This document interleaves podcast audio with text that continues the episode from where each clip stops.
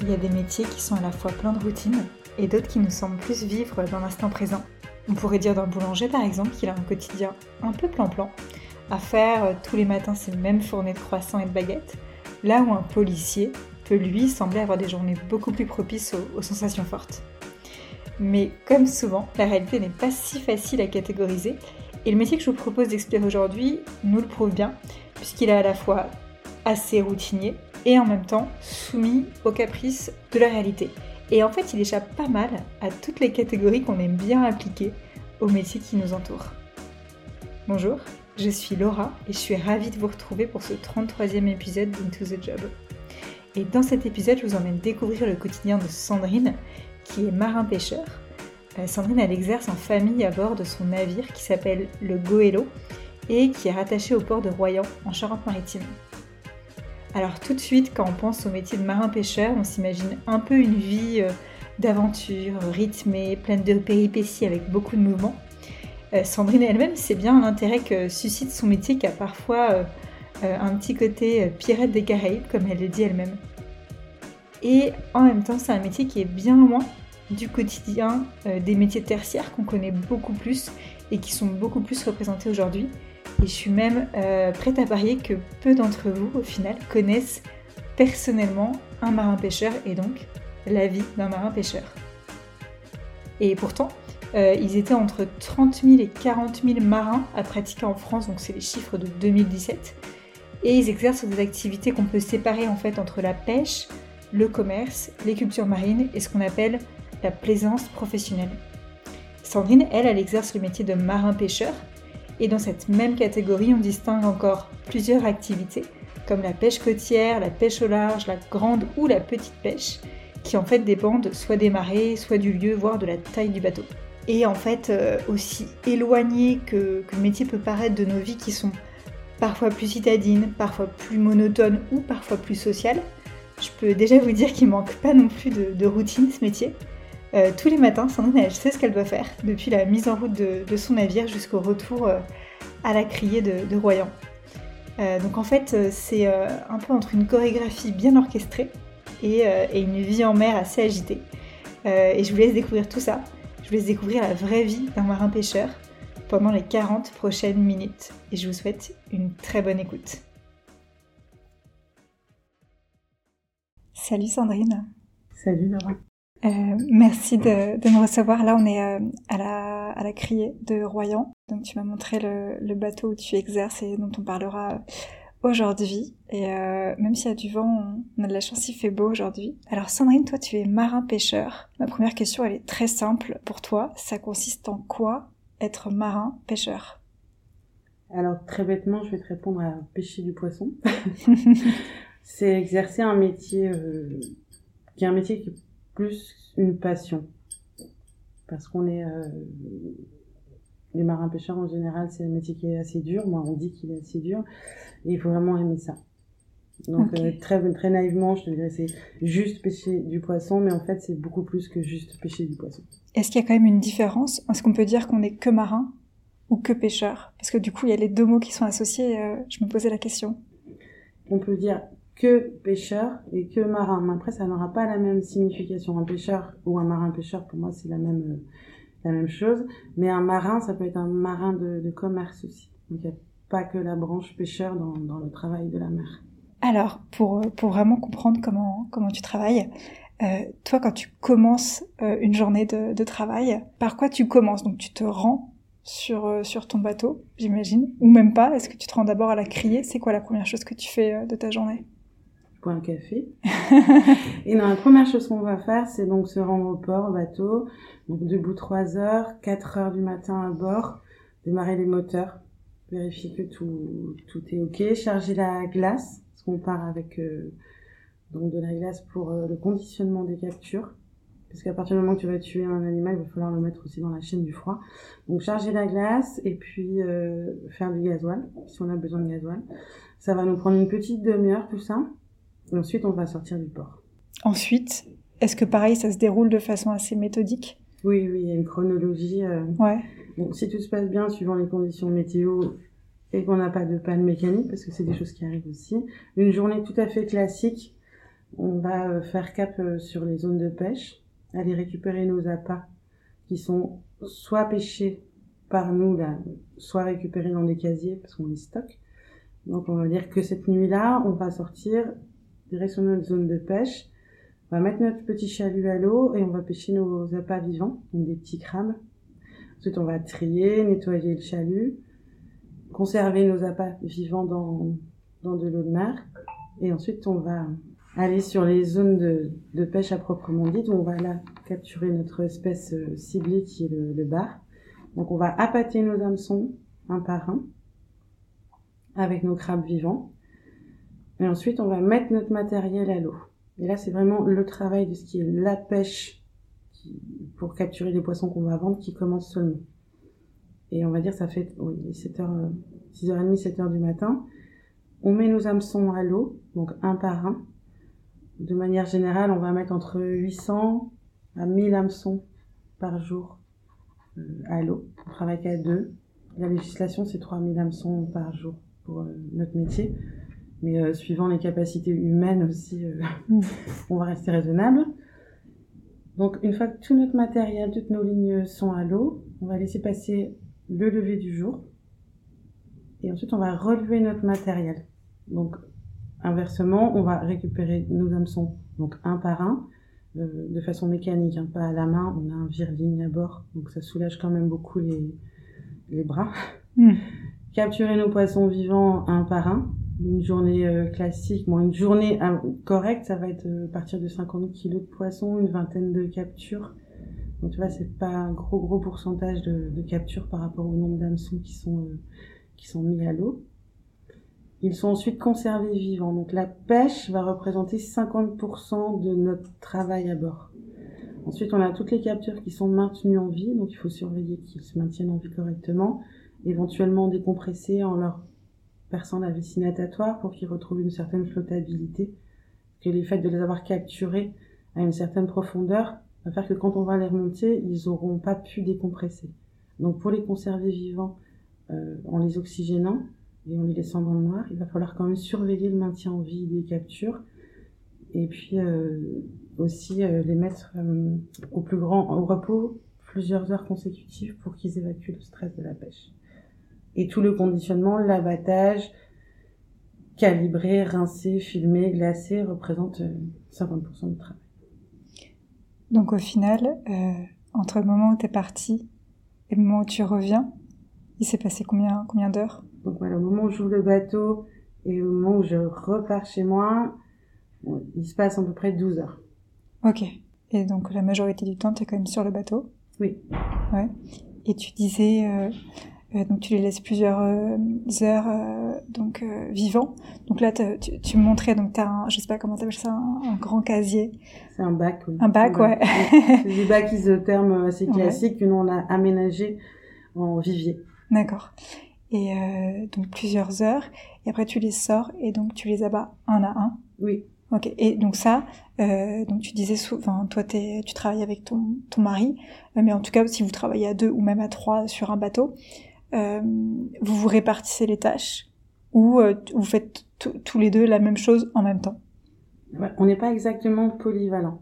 on a chacun nos, tâches, notre poste de travail, euh, et on veille, toujours les uns sur les autres à bord des bateaux. Il faut toujours être extrêmement vigilant. Mais on n'est pas polyvalent. Moi, en tout cas, je me considère pas polyvalente. Il y a des tâches sur le bateau que je ne fais pas euh, pas parce que je suis incapable de les faire, mais parce qu'on a chacun notre poste un petit peu de... Moi, je suis beaucoup plus dans le conditionnement, l'abattage euh, du poisson.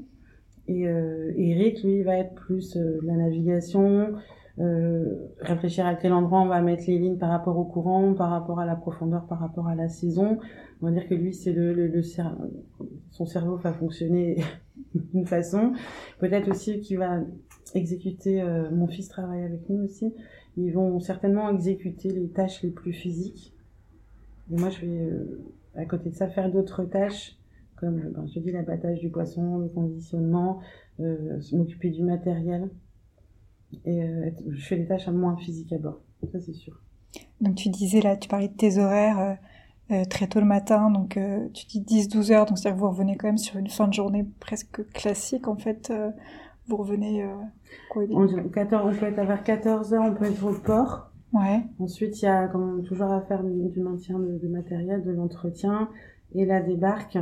Donc c'est vrai que nous, le, déjeuner de midi, en général, c'est plutôt sur les coups de 16 heures. c'est goûter. euh, et, et, donc ça, ce, ce rythme, euh, c'est euh, quoi? C'est tous les jours de la semaine pendant une certaine période? C'est euh, un nombre défini de jours par semaine Comment est-ce que, de façon plus macro, euh, votre agenda il s'organise? Nous, on dépend, on est des petites unités sur les ports, tu vois, c'est des bateaux de moins de 12 mètres, donc on va dépendre beaucoup de la météo. Alors en fait, quand il va faire beau, printemps, été, vont être des saisons où on va pas pouvoir vraiment freiner, sauf panne mécanique ou moi j'ai la chance de travailler avec le papa de mes enfants, donc euh, on peut éventuellement jongler, mais de façon générale pour la profession, on travaille entre 200 et 220 jours par an. Sauf que c'est des jours qui vont être dictés principalement par euh, la météo. Alors les jours fériés, on connaît pas, les samedis dimanches, on connaît pas. On va travailler quand il fait beau, quand il y a du poisson, et évidemment quand on n'est pas en panne. Mais sinon, c'est vrai, notre repos, nos vacances, euh, le temps pour nous, pour la famille, ça va être euh, principalement l'hiver et les jours de mauvais temps comme aujourd'hui. Tu vois, tous les bateaux sont là pratiquement parce qu'il fait du, y a beaucoup de vent et on n'a pas des bateaux qui sont capables d'affronter les intempéries et on pratique des métiers aussi. T'as vu mon matériel à bord? C'est des tout petits hameçons, c'est du, c'est monté très fin.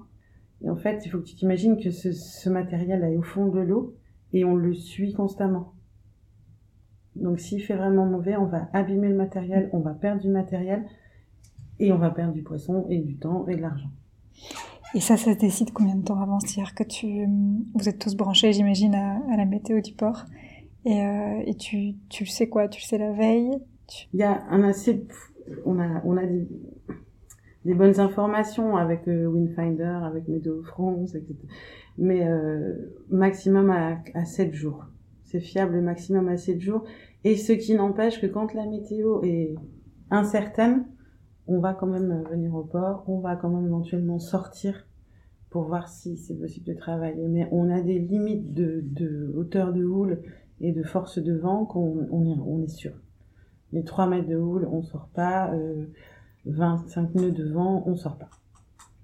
Ok, donc ça c'est pareil pour tout le monde? C'est pareil pour les petits métiers, la pêche, euh, les, petits, les petits bateaux, les hmm. bateaux de moins de 12 mètres, euh, qui ne vont de toute façon pas forcer la météo puisque c'est trop, c'est beaucoup trop dangereux et pour les équipages. Et puis c'est là pour la pêche aussi, tu vas pas travailler correctement euh, hmm. sur un bateau qui est dans tous les sens. Et par rapport aux zones où vous allez pêcher, comment ça se passe? Est-ce que, je sais, naïvement, je est-ce que vous avez des zones euh, déjà euh, pour tous et que vous vous répartissez? Est-ce que vous tournez? Est-ce que vous retournez sans cesse au même endroit? Comment ça se passe? Alors, par rapport à, la cohabitation entre pêcheurs dans un même port, c'est vrai qu'il y a un bateau qui est là depuis de nombreuses années, puisque c'est le, le, cas, a ses zones de prédilection et puis son espèce de petit jardin, on va dire, dans lequel il pêche et que les autres respectent, ce qui ne veut pas dire que c'est une propriété. Ce qui veut dire que tu respectes sa zone de travail sur cette saison. Euh, ou bien si toi tu as l'intention d'aller travailler parce qu'on tourne, on, a plusieurs métiers différents sur le port de Royan, on a donc les ligneurs comme moi aux hameçons, les filayeurs et euh, quelques chalutiers. Par contre, on va pas monopoliser, et eux non plus, une zone euh, qui serait exclusivement réservée à, à eux. Sur les roches, nous, on a, la chance qu'on a sur les roches, c'est qu'on ne peut pas travailler autre chose pratiquement que les hameçons. Donc ça réduit un petit peu euh, le nombre de personnes qui vont venir travailler. Mais on parle par la radio, on donne nos pauses, justement pour qu'il n'y ait pas d'incident à avoir plusieurs bateaux à travailler sur le, même endroit. Ensuite, donc ça c'est vraiment sur le sur les, différents euh, métiers. Ensuite, par rapport à un, un bateau, notre propre bateau, notre expérience, euh, nous, on a plus, on travaille avec une espèce, donc le bar, une autre espèce, le maigre. Donc c'est une espèce qui n'est pas autochtone, qui vient juste au printemps. Donc on travaille le maigre à la saison où il est présent, puisque c'est un poisson migrateur. Toujours euh, avec les hameçons et en cohabitation avec les autres métiers. Mais suivant la saison, on va pas être sur la même zone. Là, on est sur les roches en ce moment. Donc c'est la, la, période nourricière pour le, pour le bar. Il vient plus sur le littoral se nourrir dans les zones rocheuses qui sont euh, où il y a beaucoup de vie et donc beaucoup de nourriture. Printemps-été, il va être plus près, donc on va utiliser tel matériel avec tel appât. Et nous, c'est les alentours du phare de Cordouan, donc c'est assez paradisiaque quand même, on ne va pas se plaindre. Et c'est assez près du port, donc euh, peu de navigation. Et c'est la zone que nous respectent aussi nos collègues, parce que c'est cet endroit qu'on travaille beaucoup. Et les autres bateaux, ben, ils sont sur d'autres roches, etc. Et on s'entend suffisamment bien pour, euh, pas avoir de problème de manière générale. Ensuite, pour euh, l'hiver, le poisson se déplace. Il est plus sur la côte, la température de l'eau change. Et là, il va être sur les zones plus au large, dans des vasières. Il va pas se nourrir de la même façon. Euh, ça va être aussi la période de reproduction pour beaucoup d'espèces. Et là, on va travailler donc sur à une vingtaine de milles maximum, puisqu'au niveau de la sécurité, on ne peut pas sortir plus loin, au large. Et on sera plus du tout sur les mêmes fonds, plus sur les mêmes appâts, encore sur la même espèce, malgré qu'il y a une mixité. Comme l'hiver, on fait aussi du merlan, qui est en compétition sur les mêmes zones avec euh, le bar. Donc tu vois, on change de zone, on change de matériel. Et ça, tu le décides combien de temps avant, avant de partir? De savoir où est-ce que tu vas aller pêcher? Euh, on le décide euh, assez, assez longtemps à l'avance. Pour, les périodes printemps-été, on va être forcément sur les roches. On va bouger un petit peu, mais ça va être que sur les roches. Après, euh, du jour au lendemain, tu vas changer peut-être de zone parce que l'absence de, de poissons, la température de l'eau, trop de présence de nourriture aussi euh, vont faire qu'ils vont pas s'intéresser à nos, à nos, nos appâts. Parfois, quand euh, je nettoie les poissons, je me rends compte qu'on a très peu pêché et qu'ils sont pleins d'anchois. Je dis, ben mince, sur cette zone-là, ils ont déjà tellement une prolifération de nourriture que ça va être compliqué de les capturer. Euh, parfois, on va changer de zone parce qu'il y a des, des dauphins qui sont en période de chasse. Et ben, les dauphins, ils se nourrissent aussi des poissons que nous capture. Donc, si ils sont là, on va pas pêcher. Parfois, ben, tu sais pas pourquoi t'as pêché de façon extraordinaire, donc là tu te sens le plus fort du monde, donc là tu te poses très peu de questions, tu remets au même endroit le lendemain. Et puis par contre, quand t'as très peu pêché, ben, c'est intéressant de changer d'endroit. Ou si tu captures trop de, de petites tailles, de juvéniles, tu dis ben je vais pas revenir là. Parce que à cet endroit précis, il y a beaucoup de juvéniles. Souvent les, les poissons sont cannibales, ils sont prédateurs euh, les uns des autres, donc les gros vont manger des petits. Et si on trouve beaucoup de petits, c'est une zone où il y aura beaucoup de petits. Donc on va forcément se déplacer par rapport à ça. Et puis il faut être curieux. Il faut être curieux, donc on sonde souvent euh, entre deux entre deux lignes. Quand on va sur une première ligne, hop, entre temps on sonde si on voit d'autres roches. Parce que d'une année sur l'autre, on enregistre toujours notre travail. Mais par contre, par rapport aux tempêtes, les roches, elles vont pas pousser ou disparaître, mais elles peuvent être ensablées ou désablées. Donc ça va créer une zone où tu as travaillé très très bien l'année précédente, et cette année-là, ben, tu retrouves pas les roches ou c'est plus le même fond. Ici, par rapport aux tempêtes, les fonds vont évoluer, donc il va falloir constamment aussi ressonder les, le fond. Après, tu as, tes données de l'année précédente ou des années précédentes, mais c'est pas du 100%, c'est pas du mathématique il faut quand même euh, changer, oui, changer d'endroit, changer de pause, essayer de, de trouver. Et tu me disais aussi avant qu'on enregistre que tu partais, euh, c'était arrivé de partir euh, ailleurs, sur la côte, tu parlais de Saint-Jean-de-Luz pour, pour le macro, c'est ça? Et donc ça, ça se décide par rapport à la période j'imagine? Alors, la période, oui, le, macro rentre dans les eaux très proches du port de Saint-Jean-de-Luz pendant la migration, donc il longe l'Espagne, il remonte et ils rentrent dans une zone où les petits navires peuvent pêcher. Par rapport à leur dimension, je t'expliquais tout à l'heure qu'on avait des normes de sécurité, et nous on n'a pas le droit de s'éloigner à 20 000 du port. Donc quand il y a cette saison importante de, de macro, euh, nos collègues, puisqu'il y a quand même une certaine solidarité, euh, quand ils commencent à pêcher du macro à Saint-Jean-de-Luz, étant donné qu'on a des, des, possibilités de pêche sur cette espèce, ben, on descend, on fait notre quota, parce qu'on n'a pas le droit de pêcher, on a le droit de pêcher une certaine quantité, pas plus. Et c'est normal, ça s'appelle la gestion du stock, le taux admissible de capture pour que les poissons puissent, qu'il y ait toujours suffisamment de reproducteurs pour que le stock puisse se renouveler. Donc on fait pas n'importe quoi à la pêche, on a, quand même des, on a des, des, des, plans de gestion à respecter. Et c'est bien d'avoir plusieurs espèces, pas n'avoir qu'une seule. Parce que c'est comme de la monoculture, ou tu vois ce que je veux dire, à, au niveau de, à terre. Ben, en mer, c'est bien aussi d'être assez polyvalent. Parce que pour une raison, pour une autre, euh, le changement climatique ou d'autres paramètres, on, on gère pas tout. Il n'y a pas que la pêche qui influe quand même sur le milieu. Il y a aussi euh, la, présence de nourriture, la température de l'eau, des pollutions euh, qui pourraient venir des rivières, qui vont faire qu'un stock va, pourrait s'effondrer. Ou, d'une autre façon, un stock qui va beaucoup progresser pourrait mettre en péril... Euh, tu vois, tout à l'heure, on est descendu en bas dans la criée, tu as vu cet énorme poisson, le maigre, qui est magnifique. C'est pas un poisson qui est autochtone, c'est un poisson migrateur. Par contre, il s'installe très bien ici. Et avec le réchauffement de l'eau, on a l'impression d'empêcher toute l'année pratiquement. Pas des gros adultes comme ça, mais qu'il y a une certaine population qui s'installe. Donc, il va être en compétition avec les autres prédateurs comme le bar. Et donc, ça pourrait influencer les, la présence, bon, le stock. Donc, c'est bien d'avoir euh, plusieurs espèces pour des raisons économiques, pour des raisons écologiques. Et puis, ça fait changer d'air aussi et, et d'apprendre de techniques de pêche.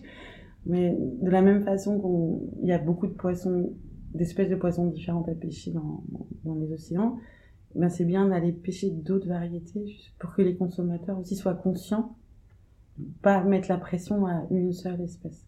En, France, on est champion de trois espèces, donc le cabillaud, le bar, la sole et malheureusement le saumon aussi d'élevage. Mais c'est bien d'être plus curieux de consommer. Donc voilà, la saison du macro, c'est super de manger du macro, de découvrir un petit peu, d'acheter des poissons entiers pour savoir ce qu'on mange aussi.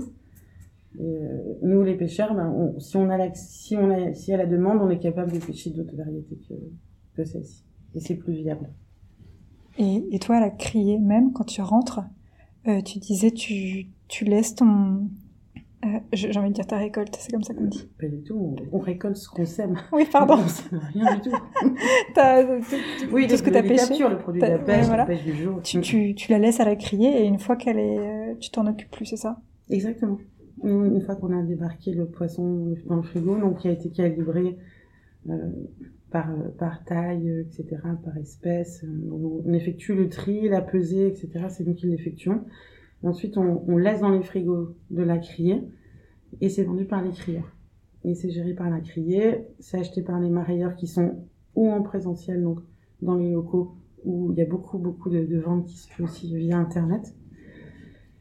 Et à partir de ce moment-là, moi, quand j'ai terminé ma journée, le poisson, c'est plus ma responsabilité de le vendre. Sauf quand j'effectue des ventes en direct. Dans ces cas-là, c'est moi qui gère toute la chaîne jusqu'au consommateur final. Mais de manière générale, on travaille beaucoup avec les, avec les criers, avec les marailleurs. Et ça, comment tu sais si toi t'en gardes pour, pour faire de la vente directe? C'est toi qui décides euh? J'ai des commandes. Ouais, ok. Les gens appellent ou les, les petites AMAP, les paniers de la mer, comme je te disais, pour Sky. Euh, il a des, ils ont des besoins, ils font des commandes. On m'appelle, d'ici la semaine prochaine, tu as 100 kilos. Ou, donc, ça s'organise vraiment quotidien. On peut pas dire, tu me prends deux poissons de 2 kilos et puis euh, trois, euh, c'est complètement faux ça. Ouais. Après, les, nous, nos acheteurs vont s'adapter aussi à nos, à nos captures. Et est-ce qu'il y a une partie aussi euh, administrative qu'on voit pas de ton métier? Oui, il faut payer les factures. Parce que... Il y a toute la... Administrativement, on, est, on a un centre de gestion donc dans les locaux de la criée avec euh, deux secrétaires super efficaces qui gèrent beaucoup de choses. C'est vrai que c'est très prenant le, métier de marin et moi j'avoue complètement que c'est pas du tout je le fais mais j'aime pas du tout faire ça. Donc le plus pratique c'est vrai c'est de on a le centre de gestion. Mais oui, il y a une partie administrative, comme il y a une partie mécanique aussi, une partie électricité, une partie entretien, une partie préparation du matériel. C'est très très complet comme, comme métier. Et euh, parce que en fait, vous êtes tous indépendants. Il n'y a pas de notion de salarié ici, euh, euh, à part les salariés peut-être de la criée, mais toi, tu es indépendante en fait. Oui, mais on est payé là. On n'a pas, il n'y a pas de fixe réellement à la pêche.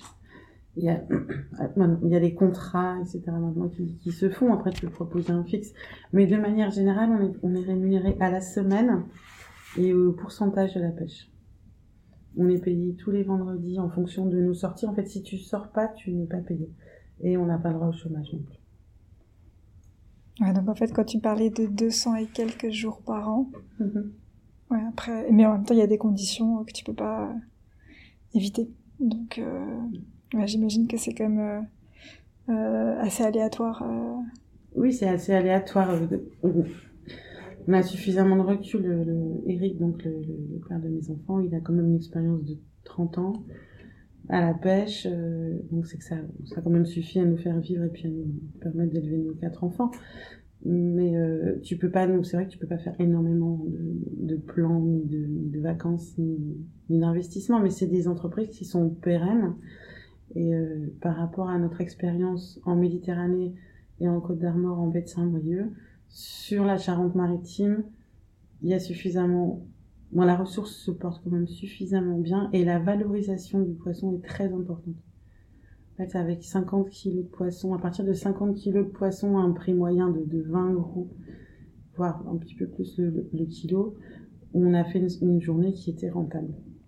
On voyait en effet que pour la pêche, généralement, on utilise surtout des bateaux euh, monocoques. Toi, avec euh, euh, ton, ton conjoint et ton, fils, en tout cas, vous, avez, vous, exercez sur un bateau qui est, euh, donc euh, un catamaran et euh, que vous avez donc que tu m'as permis de voir et qui est, super bien agencé. Donc on est, c'est vrai qu'à côté, on voyait des bateaux qui sont beaucoup plus vieux, qui sont beaucoup moins bien agencé euh, et peut-être presque euh, inconfortable, même si on est d'accord, on n'est on pas sur un yacht, on n'est pas censé faire la bronzette. Euh, mais est-ce que tu peux euh, me parler justement euh, et décrire comment vous l'avez aménagé? Et en quoi, quelle a été la réflexion à chaque fois de se dire ok ça je le mets là parce qu'en fait je sais que dans mon travail j'ai besoin d'accéder à ça et ça? Alors écoute, nous c'est notre septième bateau. Et sur les sept bateaux, on a eu quatre catamarans. Donc on est plus que convaincus que c'est super. Donc il y a le côté sécurité. Donc t'as la stabilité, deux moteurs pour euh, quand très quand t'es parti en mer. euh, si tu tombes en panne avec un moteur, tu peux toujours rentrer avec l'autre moteur. Donc ça c'est une des choses qui est très importante. L'espace, parce que tu as vu que le fait d'être un catamaran, on avait beaucoup d'espace de travail. Donc tu peux aménager. Moi j'ai une table pour trier et travailler à hauteur plutôt que de travailler à genoux ou quatre pattes euh, où tu peux te faire mal au dos. Donc là on est vraiment un confort de travail. Donc il y a la sécurité, le confort de travail aussi. A, à bord on a de l'espace dans la cabine, on a une couchette aussi, même si c'est vrai que les siestes ne sont pas. On, a des petites périodes de repos quand même, même si c'est pas euh, très souvent. Il y a des toilettes. Donc ça, c'est pour la question de l'équipage, la sécurité, le confort, euh, qui permet quand même d'avoir euh, dans ton travail beaucoup plus de. Moins fatigué, le bateau il bouge moins. Euh, et ensuite, pour tout ce qui est euh, travail en lui-même, capture. Donc on a on a suffisamment d'espace donc pour stocker le matériel, éventuellement avoir du matériel de rechange aussi à bord. Parce que si tu si t'en perds euh, en mer, c'est assez rare, donc il faut y penser éventuellement. Et j'ai des viviers, bah, t'as vu, pour garder les poissons vivants. Donc tout ça, ça va me permettre de fournir une qualité supérieure de, de poissons et donc d'avoir un prix plus élevé aussi sur... euh, Donc peut-être que l'investissement de départ va sembler être un peu plus élevé. Peut-être que l'entretien du bateau, parce qu'on parle de deux pleins de gasoil, parce qu'on parle de faire deux vidanges plutôt qu'une seule sur des monocoques, c'est un seul moteur. Après, c'est tous les monocoques n'ont pas qu'un seul moteur. On va partir dans le chantier naval et compagnie, mais en l'occurrence, un catamaran, ce sera toujours deux moteurs. Donc, mais les frais, euh, tu rentres quand même dans tes frais au niveau de, tes capacités de travail et au niveau du, confort et de la sécurité. Il faut pas oublier que c'est très important. La sécurité quand tu es en mer, il faut vraiment penser euh, à tous ces paramètres. Et euh, quand tu dis que vous en avez eu sept, et à chaque fois vous les changez, euh, pour quelles raisons Alors, pourquoi on les a changés? Euh, Pour des raisons tout à fait différentes. Euh, des fois pour revenir à une activité un peu moins prenante. On avait un très gros bateau euh, en Méditerranée où moi j'étais pas embarquée puisque je m'occupais des enfants, mais les papas de mes enfants étaient partis pratiquement un mois, donc on a changé aussi. Sur ce coup-là, on a changé de bateau pour revenir à une activité qui permettait d'avoir une vie de famille. Et c'est à ce moment-là que moi j'ai embarqué. Donc on est passé de plus gros à plus petit. Mais tu imagines qu'avant on avait dû passer de petit à plus gros pour des raisons aussi économiques parce qu'on avait envie, on était plus jeunes et, et on avait envie de, de, faire plus, de faire mieux, de, de s'acheter une maison, etc. Donc pour des raisons économiques. Après pour des, raisons familiales, on est revenu sur une plus petite unité. Ensuite, pour un problème de ressources en Méditerranée qui où on, on travaillait pas suffisamment, on a vendu ce bateau pour changer de pays, pour revenir en France, changer de pêche. On a acheté un coquillard en baie de Saint-Brieuc, on a fait la coquille Saint-Jacques. Et ensuite, pour des raisons de, sécurité et de... C'est un métier très dangereux, la coquille Saint-Jacques. Euh, le papa de mes enfants a eu un accident très grave, il est passé par-dessus bord et il a encore des séquelles, il a 40% d'invalidité par rapport à cet accident. Et ensuite, on est, on venu ici pour faire le métier de la ligne. Avec un autre bateau qui était un catamaran aussi, mais qui était moins rapide. Et du coup, on a changé du sixième au septième, donc le nouveau Goélo, le précédent s'appelait aussi Goélo, parce qu'il était plus rapide et nous permettait en fait de partir un petit peu plus tard, de passer un petit peu plus de temps à la maison, un petit peu moins de temps en navigation. Et euh, puis de toute façon, t'as toujours envie de faire mieux. J'en connais qui ont le même bateau pendant toute leur carrière, mais ils vont changer des choses à bord quand même. Ils vont changer des appareils, ils vont changer de moteur, ils vont. En fait, t'améliores. C'est pas un souci d'amélioration et les raisons sont diverses, économiques ou, familiales.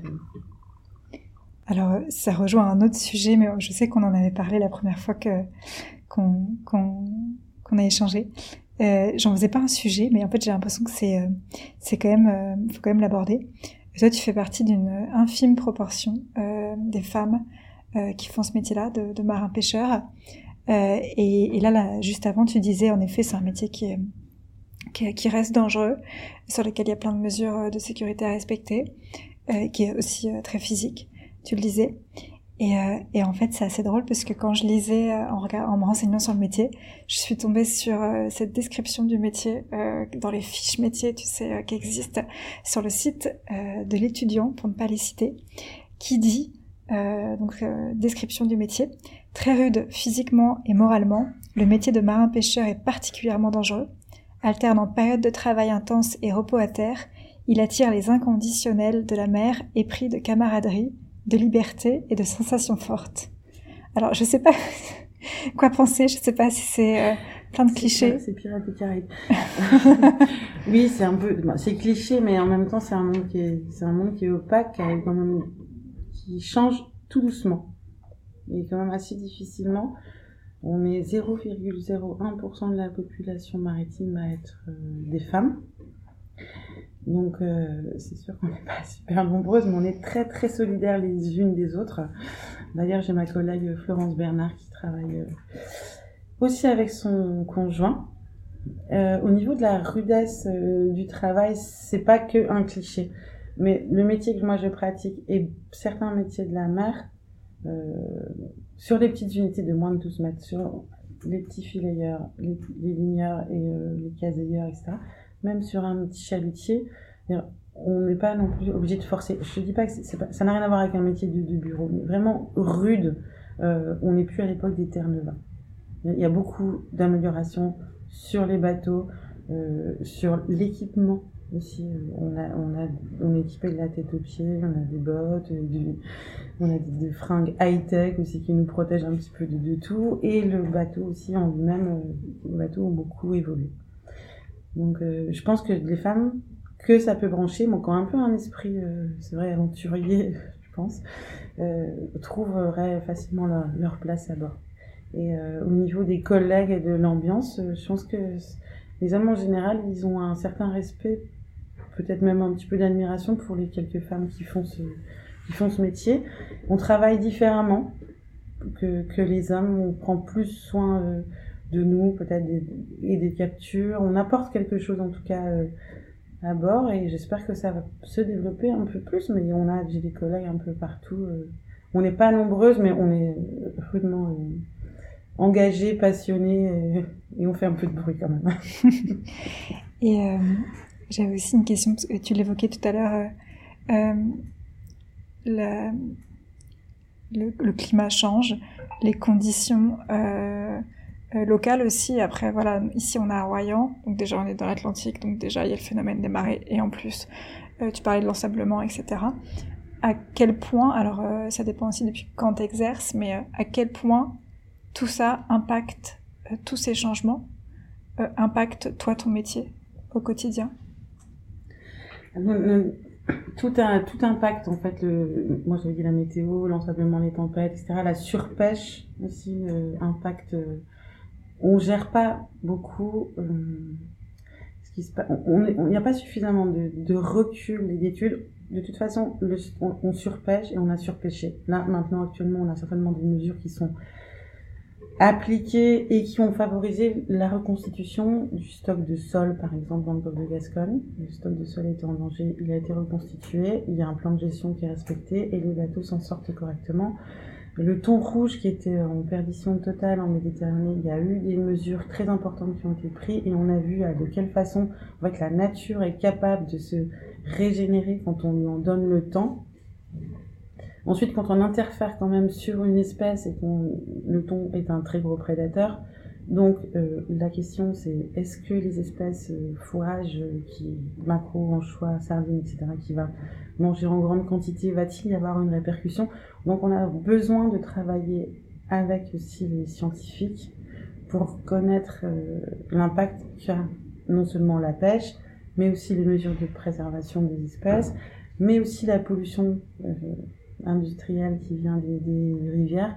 Il y a énormément de paramètres qui font qu'on va déséquilibrer la ressource et donc nous on dépend exclusivement puisque nous les parents de, quatre enfants on n'a que cette, ressource euh, marine pour vivre et pour les élever et c'est vrai que c'est très très très aléatoire et ça tient et au changement climatique euh, et ça tient aussi à ben, les plus gros armements que moi je considère ne font pas le même métier que nous euh, des bateaux usines qui sont capables de rester 365 jours sur l'eau et qui vont capturer euh, l'équivalent de tout un port de pêche en une seule nuit. Euh, tous ces paramètres vont influencer énormément ben, le retour. nous, on ne peut pas être partout, on ne peut pas être sur toutes les zones, on n'a pas beaucoup d'espèces de, de, de report. Donc c'est vrai qu'on est, on est vraiment vigilant et on est des sentinelles et on, fait attention à la ressource et on fait attention à la pollution. Mais à notre toute petite échelle, vu qu'on est très nombreux, on peut changer les choses, mais on peut pas tout changer. Il faut qu'il y ait une prise de conscience aussi euh, que la pêche du futur. Si vous voulez manger des protéines, euh, des petits bateaux vont aller pêcher dans, l'océan.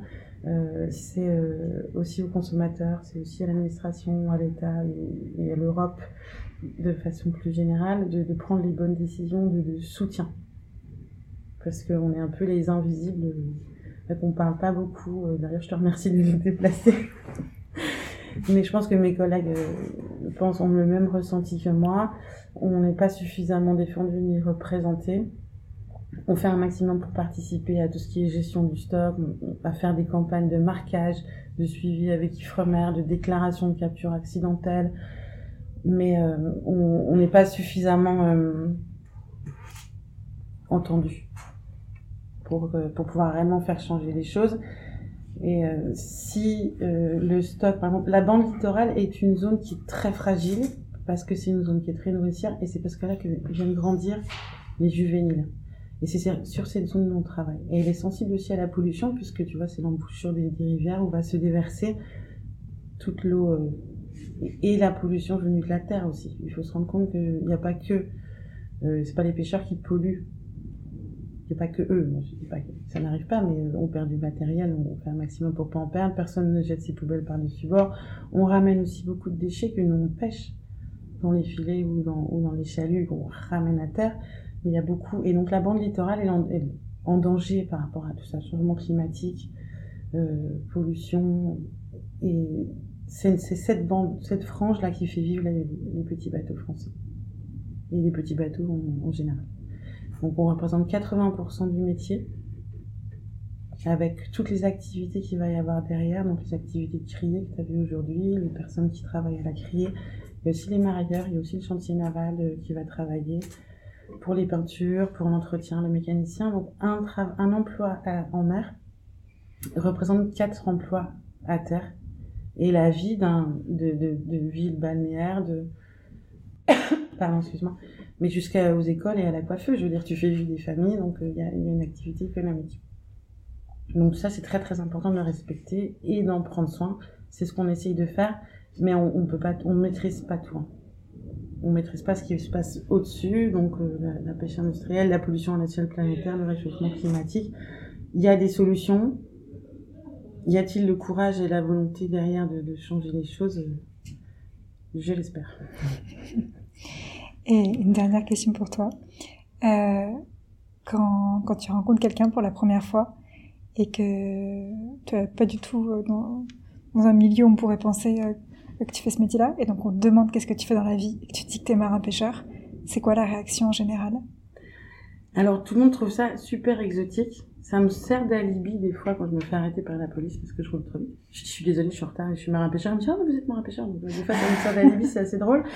Mais de manière générale, les gens sont curieux, ils sont intéressés, ils trouvent que c'est euh, une femme marin-pêcheur, ils trouvent ça super atypique. Et puis aussi le, le côté un petit peu euh, mercenaire, brigand, comme tu disais, euh, pirate. Euh. C'est un monde qui, fascine beaucoup le, le, monde de la pêche. Après, c'est pas toujours moi qui déclare que je suis marin-pêcheur, puisque mes fils aussi le disaient donc à leur professeur. Et d'ailleurs, mon troisième a fait quelque chose de très drôle. il avait fait une bêtise en l'occurrence, et le maître a dit, il faut que je vois ta maman demain. Et il a répondu, elle ne pourra pas, elle est au bar toutes les nuits. Donc c'était assez drôle. Qu'est-ce qu'elle fait ta mère comme travail Et il a fallu que j'explique au prof que j'étais au bar, mais au poisson. Ouais. Que j'étais pas tenancière ou autre métier euh, nocturne. Donc de manière générale, ça surprend et après, ben, les gens s'intéressent beaucoup. On te pose des questions. Oui, ils posent des questions et très très très souvent, ça débouche sur il faut que je vienne avec vous un jour en mer. J'ai l'impression que tous les hommes et les femmes ont envie un jour de faire une sortie en mer, tu sais, comme un rêve un peu de de gamins. et, euh, et c'est possible ça Tu peux emmener des gens avec toi? Alors nous, on a souvent emmené et nos enfants, très très jeunes, avec nous. Au niveau des autorisations, c'est pas toujours évident de pouvoir embarquer. Alors les, scientifiques, évidemment, oui. Et euh, certains navires, dont euh, le Goélo, on a des permis de navire à passagers. Mais il faut des, euh, autorisations administratives spéciales et des aménagements à bord aussi particuliers pour pouvoir accueillir du monde. Mais il faut bien se dire que c'est pas une sortie touristique. Ça existe, les bateaux qui t'amènent en pêche loisir, pêcher du thon, etc. Il y a plein de navires qui font ça, guide de pêche. Mais nous, en tant que pêcheurs professionnels, c'est pas toujours évident d'embarquer quelqu'un parce qu'on a très peu de temps pour, euh, pour s'occuper des, des, gens qui sont à bord. Donc en général, c'est bien de prendre des gens qui ont un petit peu le pied marin. ok, super. Bah, écoute, Sandrine, je te remercie. Euh, C'était super et euh, je pense que euh, j'aurai encore plein de questions. Et moi aussi, j'aimerais bien eh ben pouvoir oui, embarquer avec toi. Mais... je vais mettre un distributeur de billets. mais non, c'est vrai. Et moi, j'ai toujours plaisir. Honnêtement, j'ai toujours plaisir à faire découvrir mon métier et à embarquer de, des gens à bord. Parce que ça nous... Je sais pas qu'on on est censé se racheter une image de marque. Mais il y a des campagnes de dénigrement qui sont faites sur, euh, sur la pêche euh, il y a aussi par rapport aux captures accidentelles de cétacés, par rapport à la disparition des stocks de poissons. Et en fait, je pense que les gens ne sont pas conscients des efforts qu'on fait et de la façon dont, dont, on travaille. Et de leur côté aussi, moi j'invite euh, tous les consommateurs de, de, poissons à se renseigner un maximum sur la provenance, sur la, sur la façon dont ça a été pêché. Et euh, ça va aider beaucoup. Il n'y a pas que nous qui sommes capables de changer les choses, il y a aussi les consommateurs. Il faut pas toujours manger les mêmes poissons, il faut manger des poissons entiers, il faut manger du poisson qui a été pêché le plus près possible par rapport à l'impact carbone. Et puis être, être curieux. Maintenant, on a beaucoup de, d'outils pour savoir euh, si c'est un, un filayeur, un chalutier, un petit bateau, un gros bateau qui a, pêché. Je suis présidente d'une démarche qui s'appelle euh, APROMER, donc c'est la, la, la promotion des produits de la mer en Nouvelle-Aquitaine. Et en fait, tous nos poissons, sont pincés avec un numéro et un flash code. En fait, ce numéro va remonter exactement à la zone de pêche, au métier et au jour de pêche. Donc ça, c'est comme pour les fruits, les légumes, la viande, les gens veulent savoir si ça a été bien élevé, si ça a été bien tué, si ça a été bien transporté. Donc posez-vous aussi la question de comment est pêché le poisson que vous voulez consommer. Le message est passé. Merci. Merci beaucoup Sandrine et à très bientôt. Merci. Merci pour votre écoute. J'espère que cet épisode vous a changé d'air et permis de mieux vous imaginer à quoi peut ressembler la vie d'un marin pêcheur. Encore un grand merci à Sandrine et aux équipes de la Criée de Royan qui m'ont accueilli. Vous trouverez un aperçu en image sur le compte Instagram que je vous invite bien évidemment à suivre, intothejob.podcast, donc into tout attaché. Si vous avez aimé cet épisode, le meilleur moyen de me le dire, c'est d'aller mettre un commentaire sur votre application d'écoute ou 5 étoiles sur Apple Podcast. D'ici le prochain épisode, prenez soin de vous. À très vite